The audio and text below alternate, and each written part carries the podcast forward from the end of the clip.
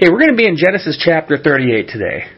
In Genesis chapter 38 is an interesting chapter, and the reason I say that is because it's been labeled by many pastors and also labeled by Bible scholars as one of the worst books, or chapters I should say, in the Bible. And what I mean by that is because of the content of what we're going to be reading. Now, if you were following along in Genesis chapter 36 and 37, I'm sure one would think that how can it get any worse? Considering the fact that chapter 37 gave the account of, of Jacob, the second youngest of the 12 brothers, the, the, the 12 tribes of Israel, right? Here, here we have Joseph, who was favored by their father Jacob, who we know now as Israel, was sent to go look for his brothers quite a few miles away from home, somewhere close to about almost 100 miles away from home. They were out there, um, uh, taking care of some uh, errands, if you will. So uh, Joseph went out to seek them. But you see, in the previous chapter, Joseph exposed some stuff that they didn't like to hear. What they heard was that Joseph was going to be the leader amongst them. That God had given him a dream. That he was going to be a leader, and, and he was also going to be a leader amongst them. He was going to be something very important. And at the time, right now, we're speaking of him at 17 years old. His brothers didn't like what they heard. So when Jacob sent uh, Joseph to go find his brothers, he finally had caught up with them. And they saw him and they said, Oh, there's the dreamer. Let's go ahead and kill him. Well, they basically, one of the brothers, I believe it was Reuben, who was the oldest, said, no, let's not do that. Or it was possibly even Judah that said, let, let us not kill him. Okay, let's let's not do that. So what they did was they took him, they took off his robe of, of the multiple colors that the father gave him, stripped him of the robe, and threw him inside of a pit. And as they were all sitting around the area, they were eating dinner together, and as they looked up, a group of Ishmaelites of the Middle East came coming came riding by. So instead of killing him, they decided to go ahead and sell their brother to the Ishmaelites. The Ishmaelites purchase Joseph, and they take him to Egypt. So what they do, they basically took his tunic, his coat of many colors, they killed a goat, and they, and they dipped the coat inside of the blood, and then they came back with it and said that this is, belongs to Joseph, and he was devoured by a wild animal. Now again, Joseph was the favorite of the children, and so Jacob, the father, was unconsolable. And he, and he said that he was going to continue to be that until the day he died, because of the love that he had for his son. But he had no idea that he was thrown into a pit. He had no idea that he was being taken captive as a slave to now be inhabiting in Egypt. No idea. But in this case here, chapter 38 of where we're going to, this is going to have to do with the son by the name of Judah. And Judah was a very important person uh, as of as of the tribe leader. He was named after the, the southern region of Israel. He was also the, the, the founder of the tribe that King David came from and the most important person of all, our Lord and Savior, Christ Jesus. So we have Judah, this, this tribe founder, that's going to get himself into some interesting scenarios here in, in this particular chapter. And yet it was considered one of the worst in the Bible. Now, if you've ever read the whole Bible, there there is some pretty uh, some pretty hairy stuff from time to time. But again, this here you have to think to yourself like, why would this even be in here? Well, because God is the most honest that you will ever meet. His word is inerrant and it is completely 100% truth. Nothing was hidden. Okay, no punches were pulled. He said exactly what he said he was going to do. He did what he was going to do and he allowed every event that ever happened to be shown in here for what it was. And so, which is why again, if you are a, if you're again a Christian, if you're a Bible student, it's important for us to see these things because he made it known to us.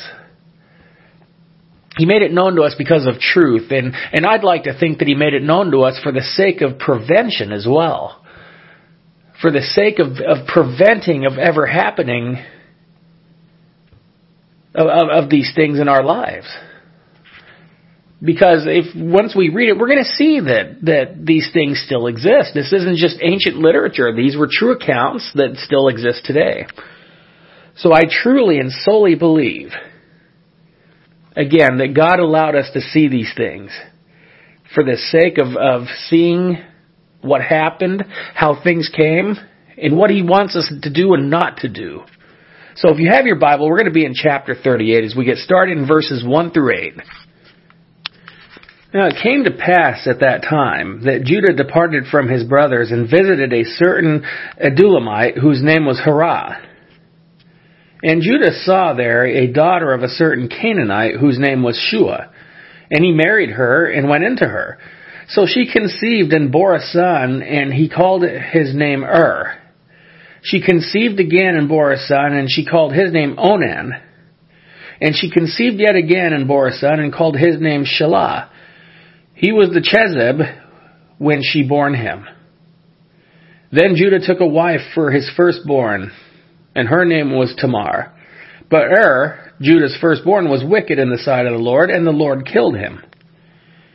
And Judah said to Onan, Go in to your brother's wife and marry her, and raise up an heir to your brother. So Judah in this chapter gives the gives the account of his own falling and demise. As in the previous chapter, he suggested in the selling of his younger brother Joseph due to the jealousy of the family leadership that was to be given to Joseph. But interesting enough, here Judah marries a Canaanite woman, which his great grandfather and his grandfather and his father were adamant about staying clear of Canaanites. Uh, the culture of the Canaanites were extremely wicked. Uh, they worshipped false gods of different sorts, which which led them to practices that were absolutely horrible, horrible to even some people that don't follow God. And so we have Judah, who had three sons, and one of them was wicked to the point where God actually took his life.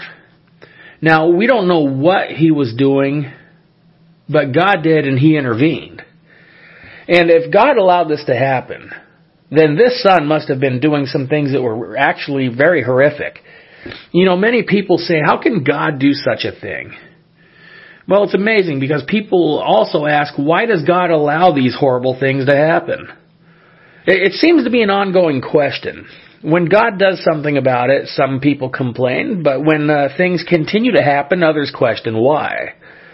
So where we must be careful is where people would say that letter I, which we've heard many times. I would never have done that. I would have done it this way because God was unmerciful. Well, what people are saying is that they're more merciful than God or, or even knowing more than God, which is actually a blasphemic outlook. See, Judah knew better. But unfortunately, he, he allowed the influence of an ungodly spouse Okay, attraction of a physical uh, standpoint is normally the first cause, as was the issue that King Solomon faced. Uh, here we have King Solomon who had a thousand women in his household, and all it took was one for him to to uh, go astray from God when he was the wisest king in all of the of all time. So we have Judah who had his son Onan said have a child with his brother's wife which would which would have um, which was a way of keeping the family lineage. And, and that the childless widow would have a son to continue in the inheritance, which will be seen as a law in the book of Deuteronomy, chapter 25. Um, when we get there one day, this became a law in the Bible was the continue lineage. So this was something that he was trying to, uh, that he started from the get-go. See, uh, arranged marriages were very common in these days, and, and it still is in some parts of the world and cultures. But you see, Judah was not following in the statutes, uh, statutes of his fathers when it came to marriage. See, we must remember that whoever you choose to marry, that person will affect the rest of your life in one way, shape, or form. And Judah is experiencing that firsthand. Now, as we continue, we will see God's glorious works over man's foolish acts. so let's take a, a, look here at verses 9. Uh, we're going to be looking at 9 to 14. But Onan knew that the error would not be his, And it came to pass when he went into his brother's wife that he emitted on the ground, lest he should give an heir to his brother. And the thing which he did displeased the Lord. Therefore he killed him also. Then Judah said to Tamar, his daughter-in-law, Remain a widow in your father's house till my son Shelah is grown. For he said, Lest he also die like his brothers. And Tamar went and dwelt in her father's house. Now, in the process of time, the daughter of Shua, Judah's wife, died. And Judah was comforted and went to his sheep shears at, at Timnah. He and his friend Hirah, the Adullamite, and it was told that Tamar saying, Look, your father-in-law is, is going up to Tim, uh, Timnah to shear his sheep. So she took off her widow's garments, covered herself with a veil, and wrapped herself and sat in an open place, which was on the way to Timnah. For she saw that Shelah was grown, and she was not given to him as a wife. Now we can see why Judah was hesitant to give her over to his uh, youngest son. Uh, basically, he was afraid of losing him too. You know, the other son which was taken was taken due to his heart of sexual desire versus that of his responsibility of the law of caring or, or childbearing to a brother's widow. You know, Shelah was the youngest, so he was probably just a boy still at this time. But then we had Judah's wife pass away. Now, granted, she was not very old either, so Judah had some hard times to deal with. You know, the wife of the other brother who passed went back to her family home. You know, quite a scenario as Judah's way of dealing with the grief was to hang out at the sheep shearing with a pagan friend of his you know, sheep shearing was a uh, festival-like thing uh, where many people would gather to, to shear sheep while doing uh, doing so in fellowship. It was like a party uh, more than anything. I, I know some women who um, who actually like to go to knitting parties and gatherings. And they just absolutely love it. They just love it and, and they do their knitting and they talk about life and what God is doing in their lives. So Judah was looking for a way to forget about his problems basically is what he was doing here. Now, as for Tamar, she started to take things into her own hands here. And what she was doing by putting on the veil and everything that she was doing was she was dressing like an ancient day temple prostitute, which again was common in Canaanite regions. Even married women uh, did this as a worship to their gods of fertility. So women were required to take part in this as a worship to these gods and a form of sacrifice. And, and she put on the veil that prostitutes wore, and then she sat on the road to Timnath. So, so as each chapter that goes by, we see why God detested the ways of the ancient Canaanites. And why, from Abraham on, why his sons were not to intermarry with them. So it started from the time of Abraham. Abraham was told never uh, to take part in, in such with Canaanites. And then from his son, he said the same thing, and then his son the same thing. They they they kept the, the matter alive by not taking on a Canaanite wife, but of all people, Judah went ahead and um, and did so. So Tamar was under Judah in headship. So he determined who she would marry. So she did this on her own accord as being a childless widow was hard to live with in any time and culture. This was, this was not something that was taken easily. So she took it upon herself to do this. Now what's interesting is the scenario of what comes with this. Let's look at verses 15 to 23. When Judah saw her, he thought that she was a harlot because she had covered her face. Then he turned to her by the way and said, Please let me come in to you, for he did not know that she was his daughter-in-law. So she said, What will you give me that you may come in to me then? And he said, I will send a young goat from the flock. So she said, Will you give me a pledge till you send it? Then he said, What pledge shall I give to you? So she said, Your signet and cord and your staff that is in your hand. Then he gave them to her. And he went into her, and she conceived by him. So she arose and went away, and laid aside her veil, and put it on the, the garments of her widowhood. And Judah sent the young goat by the hand of his friend, the, Adu- the Adullamite, to receive his pledge from the woman's hand, but he did not find her. Then he asked the men of that place, saying, Where's the harlot who was openly by the roadside? And they said, There was no harlot in this place. So he returned to Judah and said, I cannot find her. Also the men of the place said, There was no harlot in this place. Then Judah said, Let her take them for herself, lest we be ashamed, for I sent this young goat, and you have not found her. So Judah's, so d- during Judah's time of mourning, as, as he was going to seek the company of his friend at the sheep shearing, he sees a harlot, or at least what he thought was one, and decides to purchase her her request for payment was quite a shrewd business deal. Okay, the, the bracelet, the staff, the signet. Uh, Judah was obviously mentally lost and distraught here in the form of hitting rock bottom. He gave the signet, which was a form of his actual personal identity. His, bracelet was like that of showing his wealth, and the staff was was pres- uh, representation of his position most likely anyone else would have questioned the deal as it was unorthodox to request these things. You know, livestock was common, but one's personal property like that actually showed where his mindset was. He was concerned by not keeping his end of the bargain more than spiritual integrity. And I've asked people in, in conversations, what, what would, what would shake your faith with God if you were to be 100% honest? And just about everyone I asked said that the loss of a certain loved one would do it. Spouses normally, and of course children. And this, of course, is relatable to a lot of people because stories told of losing a family and the one remaining goes off the deep end is what typically happens. They lose everything as nothing seems to matter anymore. And when we look at Judah, we see what going off the deep end really is.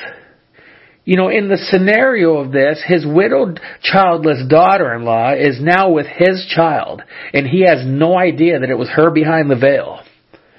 Over years in our day in certain cultures, you know, widows normally wore black, and so she was wearing uh, two different things. And Judah was at a place of God's allowance for his doings in life here. See, God chastens those he loves. And what is chastening is, is that it's the allowing of harsh things to happen to us to bring us back on track. You know, many have wild stories of downfalls and trials and even better stories of deliverance. Uh, but as always, the Bible is a preventative to sin and, and life's downfalls. You know, there was a preacher by the name of A.W. Tozer who said, uh, he said about the Bible, he said that this book will keep you from sin, but sin will keep you from this book. And so we look at that and we think to ourselves that, well, that is completely true. When we are not engulfed in the Word of God, and, and when we're even more importantly not doing what the Word of God says, we are susceptible to many snares. And, and so uh, things in life catch us off guard. As I said before, I've asked people to be 100% honest, what would shake your faith? And it was the loss of a loved one. So they know that there's something that would shake their faith. They know that there was something that would keep them for, from getting closer to God, even blaming God, and so on and so forth. You could even read the book of Job, which actually was a perfect test of those things. But Job stood faithful and true and preserved his life. God preserved his life. And I, I highly recommend reading that one day because it's going to take us a little while to get there. So if you've never read the book of Job, by all means do so because it is the ultimate story of a test of faith and perseverance. But unfortunately, you know, Judah again was just like anybody else. He was chosen for something great, but he was just a mere man who suffered from from all of the same things we do today. But his scenario was very very interesting. And it was because God allowed these things because of the things he did. So let's take a look now as we finish it up in verses 24 through 30. And it came to pass about three months after that, Judah was told, saying, Tamar, your daughter-in-law, has played the harlot. Furthermore, she is with child by harlotry. So Judah said, Bring her out and let her be burned. When she was brought out, she sent to her father-in-law saying, By the man to whom these belong, I am with child. And he said, Please determine who these are, the signet and cord and staff. So Judah acknowledged them and said, She has been more righteous than I because I did not give her to Shelah my son. And he never knew her again. Now it came to pass at the time for giving birth that behold twins were in her womb. And so it was when she was giving birth that the one uh, put out his hand and the midwife took a scarlet thread and bound it on his hand saying this one came out first. Then it happened as he drew back his hand that his brother came out unexpectedly, and she said, How do you break through? This breach be upon you. Therefore his name was called Perez.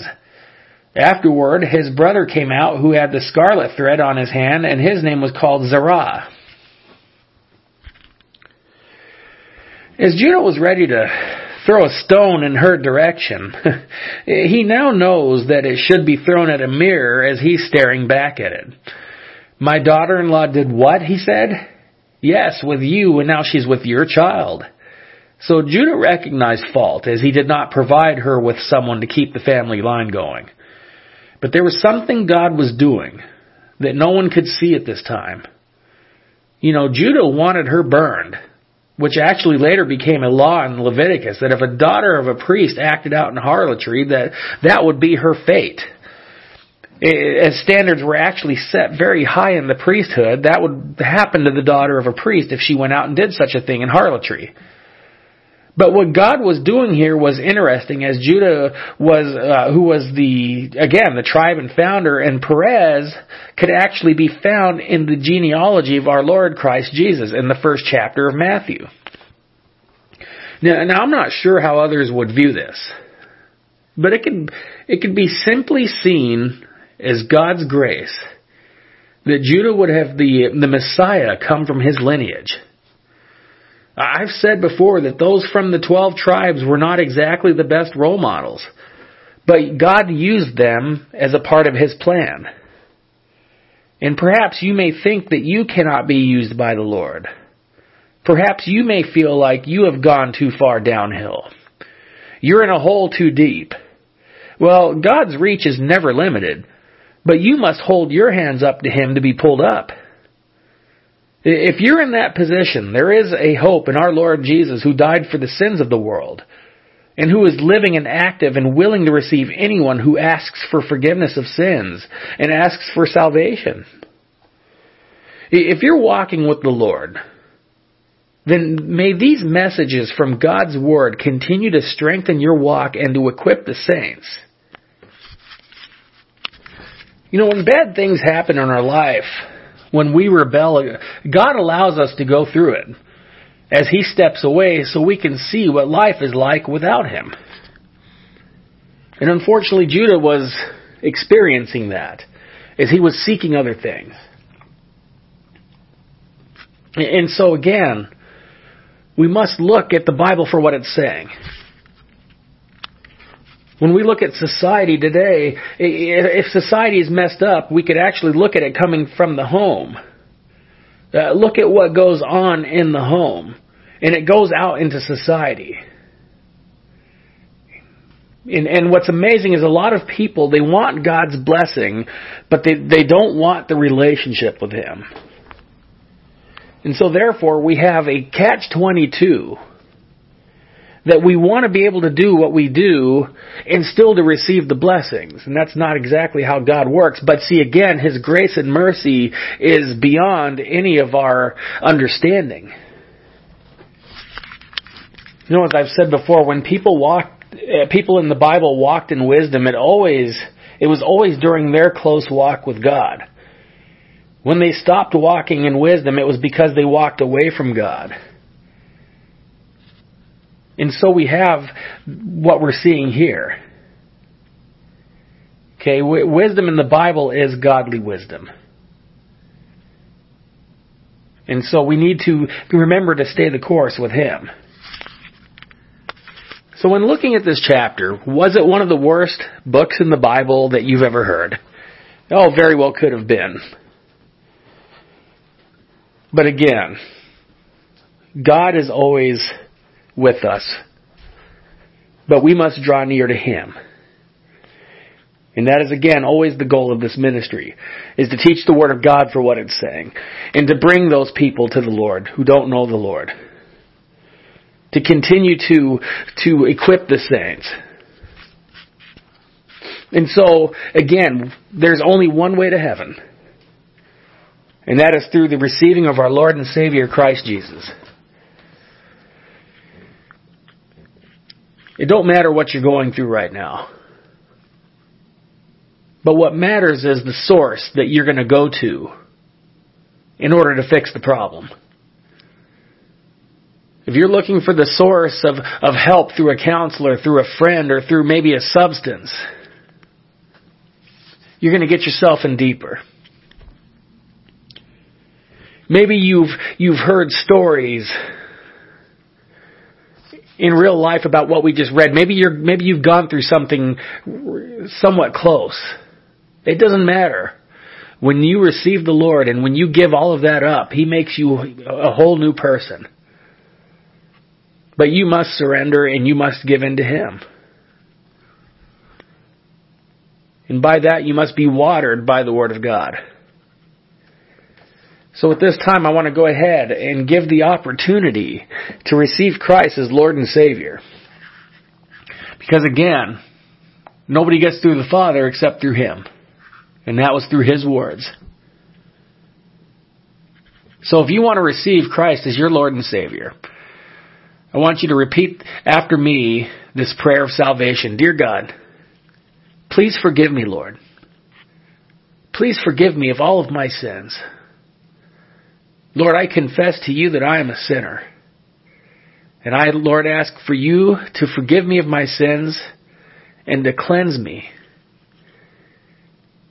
And Lord, may I be a part of you, Lord, from now on. As I invite you into my heart, Lord, as my Father and my Lord. I thank you for having me, Lord. I thank you for receiving me, Lord is I am now one with you. In Jesus' precious name I pray. Amen. Well, the greatest decisions in life you could ever make is, is your eternal decision. Your eternal decision to be with Him. And what more can, what more can be done? What more can be said? Because everything else that He gives to us is nothing more than a gift. So may you take the gifts and may you take everything He gives you and be able to use it to the fullest of your advantage. May God keep and bless you always.